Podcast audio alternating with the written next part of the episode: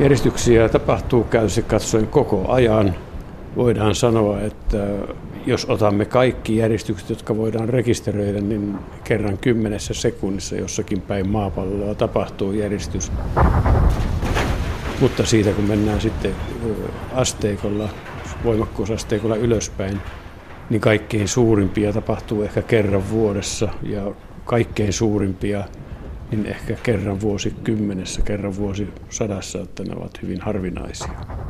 Nämä laatathan liikkuvat noin 2-3 senttimetriä vuodessa, eli niiden nopeus on suurin piirtein sama kuin kynnen kasvamisnopeus. Tosin on paikoin nopeampiakin laattaliikkeitä, esimerkiksi Tyynemeren laatta tietyiltä osin liikkuu jopa 12 senttimetriä vuodessa. Ja jos tosiaan tämmöinenkin liike lukitaan sitten vaikka sadaksi vuodeksi, niin sehän tarkoittaa sitten, että siellä on noin 12 metrin ponnahdus tiedossa siinä vaiheessa, kun se sitten vapautuu jo se, puhutaan tämmöistä takaisin ponnahdusteoriasta, jossa se tosiaan sitten tavallaan hakee sen tasapainoasemansa uudestaan tämä laatta ja vapauttaa sen kaiken energiansa maanjäristyksenä. Maailmalla havaitaan noin 5 miljoonaa maanjäristystä vuodessa. Esimerkiksi pelkästään Kaliforniassa yli 10 000.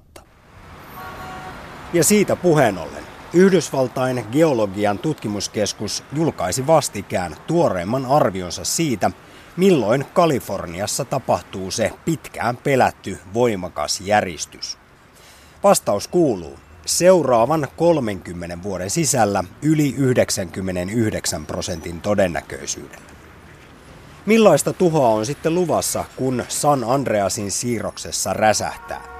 Villeimmissä uhkakuvissa on maalailtu jopa koko Kalifornian repeämistä Tyyneen mereen.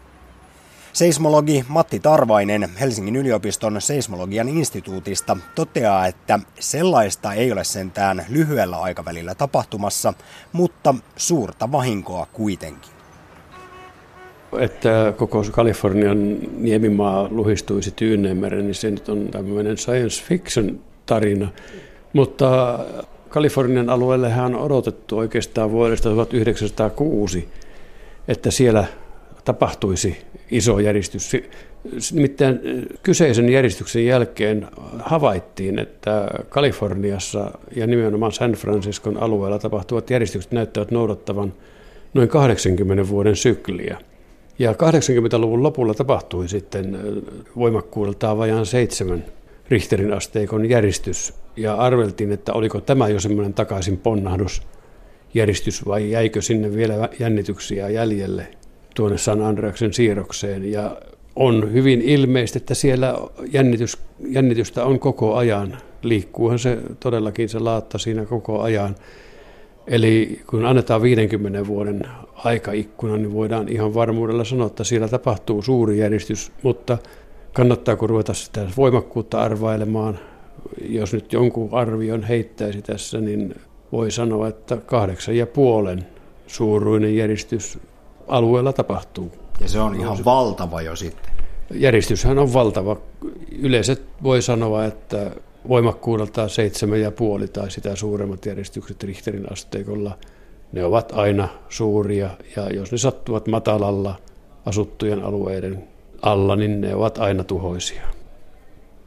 Sanoit, että se on science fictionia, että maanjärjestyksen seurauksena koko Kalifornia luhistuisi Tyyneenmereen.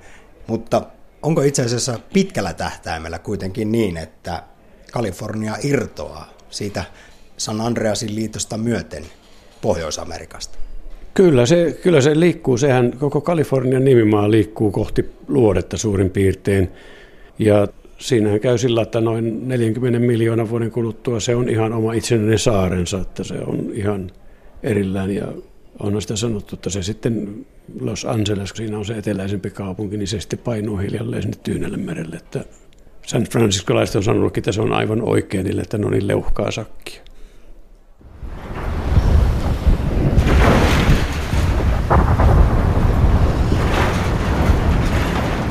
Mannerlaatat erkanevat ja törmäävät siis jatkuvasti, mutta valtavia yli kahdeksan magnitudin maanjäristyksiä tapahtuu vain noin kerran vuodessa.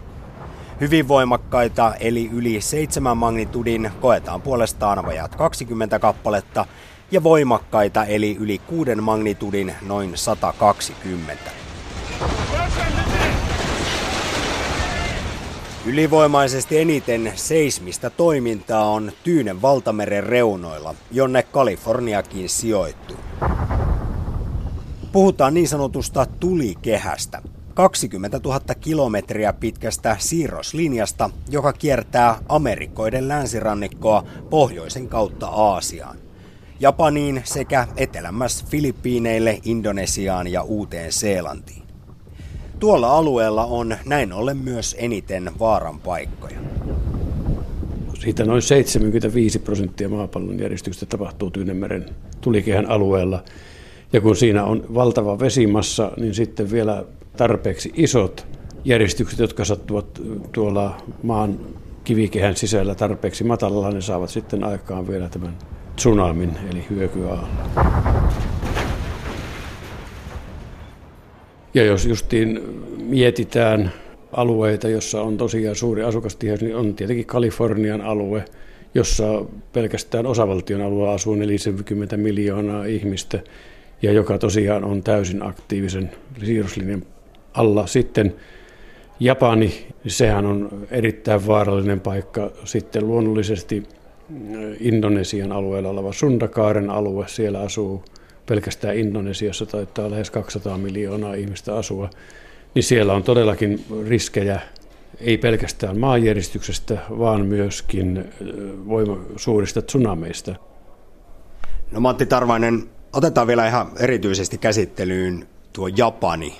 Siksikin, että vuoden 2011 maanjäristyksestä ja suuresta tsunamista tuli juuri kuluneeksi tasan neljä vuotta.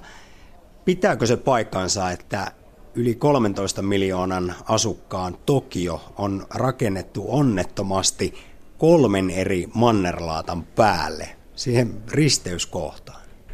Kyllä se pitää paikkansa ja sitten jos otetaan niin sanottu Suur-Tokion alue, johon kuuluu sitten Kawasakit ja mitä siinä kuuluu, kaupunkeja, niin siellä asuu noin 40 miljoonaa ihmistä.